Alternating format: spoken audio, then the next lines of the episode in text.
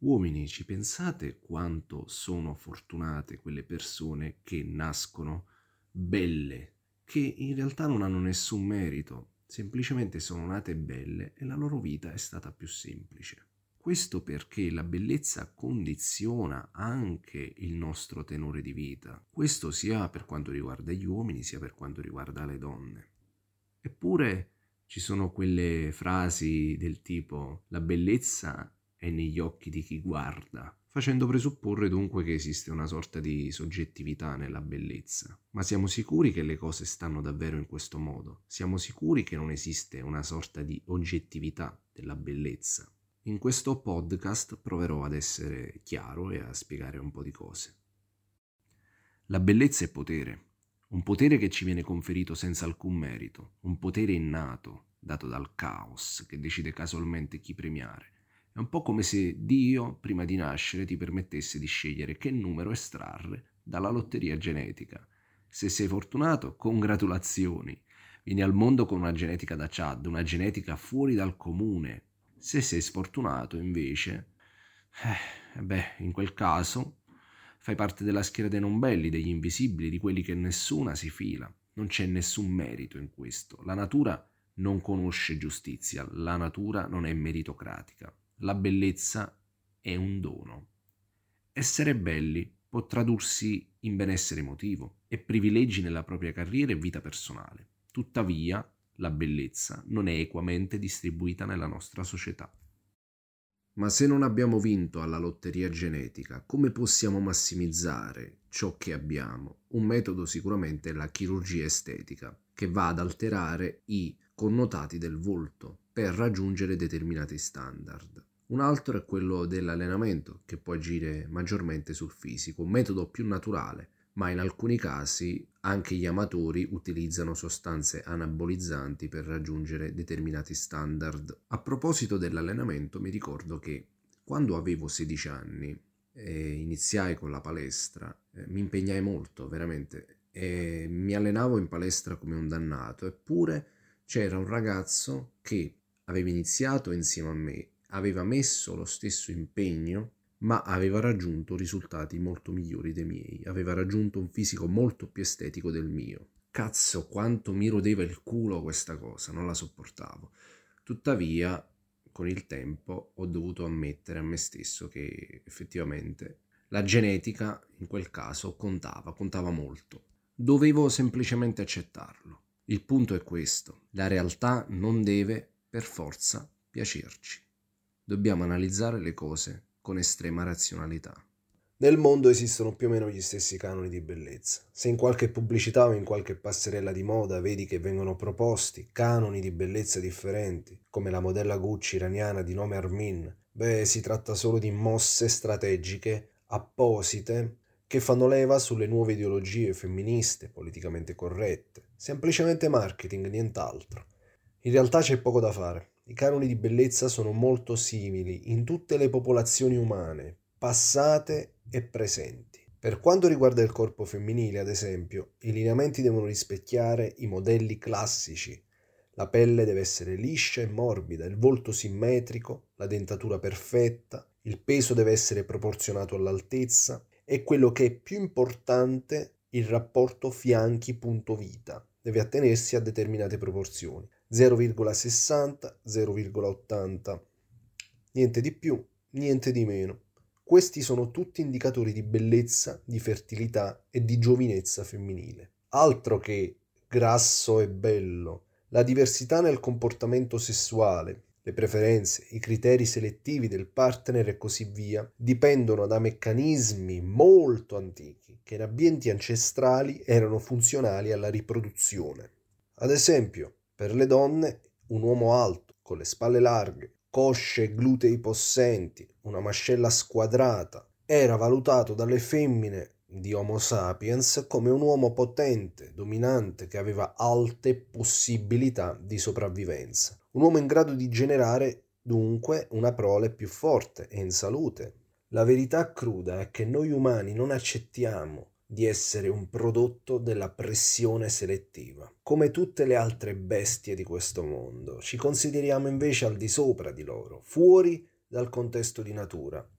il prodotto della volontà di Dio o il disegno perfetto dell'evoluzione. Vogliamo in un certo senso avere l'illusione di poter scegliere in perfetta autonomia di pensiero cosa ci piace e cosa non ci piace, quando poi in realtà anche la nostra mente è il risultato della selezione naturale. La bellezza esiste perché esistiamo noi che la possiamo concettualizzare, che possiamo darle un nome. La bellezza è solo un prodotto della nostra mente. Ma su quale terreno mette le radici il concetto di bellezza?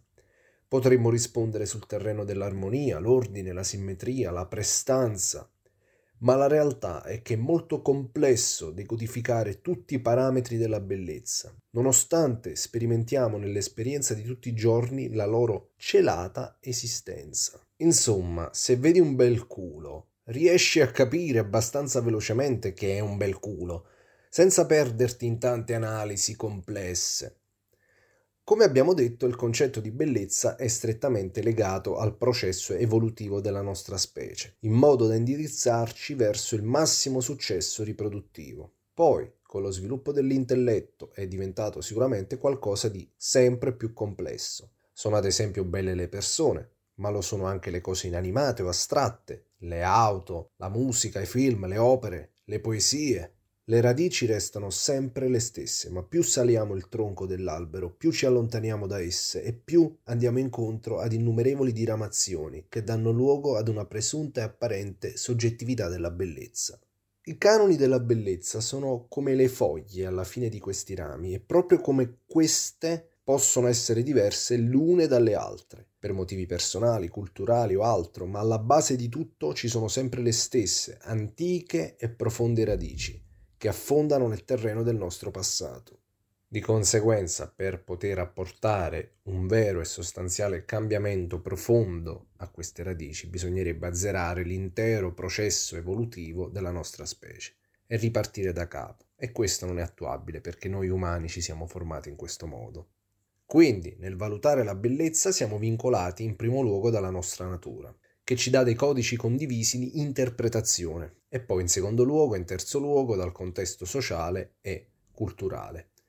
Tutti gli umani sono capaci di riconoscere la bellezza senza talvolta nemmeno conoscerne i motivi. Se ci pensiamo è semplice disposizione di atomi che vengono posizionati diversamente. La differenza tra un volto bello da uno brutto non è altro che questo. La cosa mi fa impazzire. Ad ogni modo, dopo studi vari e riflessioni personali sull'argomento, sono arrivato a formulare l'idea che la bellezza è tendenzialmente oggettiva, le famose radici, con sfumature soggettive, quelle diramazioni di cui vi ho parlato. Detto ciò, possiamo dare una definizione dell'oggettività della bellezza. L'oggettività della bellezza è stabilita dalla maggioranza dei giudizi condivisi, potenzialmente sovrapponibili, che convergono in un unico insieme dominante. Cosa vuol dire tutto sto casino? Mi spiego meglio. Se una ragazza viene valutata molto bella, vorrà dire che lo sarà per la maggior parte degli uomini.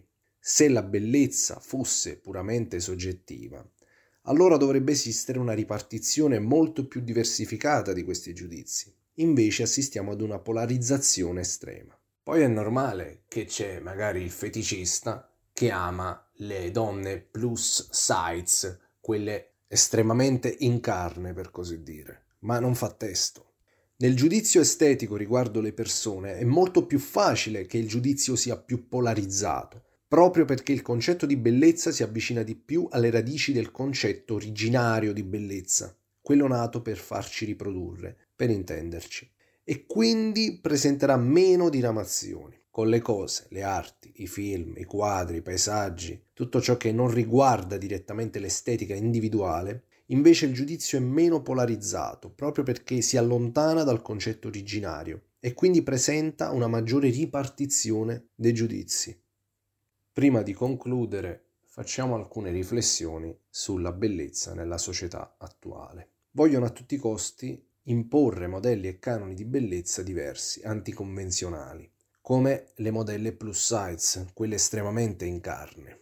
La cosa bella e che la fanno passare anche per una battaglia giusta, una lotta agli stereotipi. Quando poi, tolto il discorso puramente estetico, dal punto di vista della salute personale, sul piano funzionale, essere molto grassi, flaccidi, non fa per niente bene. Non stiamo parlando di pancetta, ma qualcosa di estremamente elevato. Non è assolutamente sano questo tipo di bellezza, se così vogliamo chiamarla. Da notare come poi queste campagne siano sempre a tutela del corpo femminile.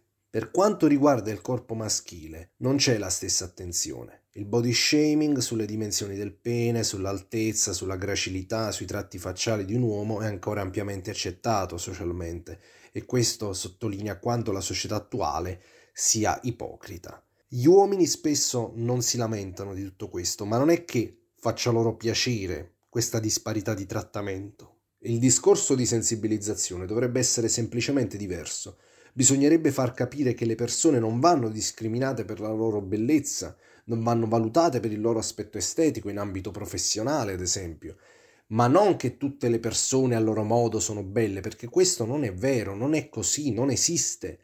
Sembra essere sempre colpa della società che ha imposto dei canoni di bellezza, ma in realtà si sono imposti in automatico questi canoni, senza alcuna pressione esterna. La società semplicemente se ne serve per i propri scopi, spesso anche in maniera molto subdola, ma credere che la bellezza sia solo un costrutto sociale che non dipende dalla nostra natura è essenzialmente sbagliato.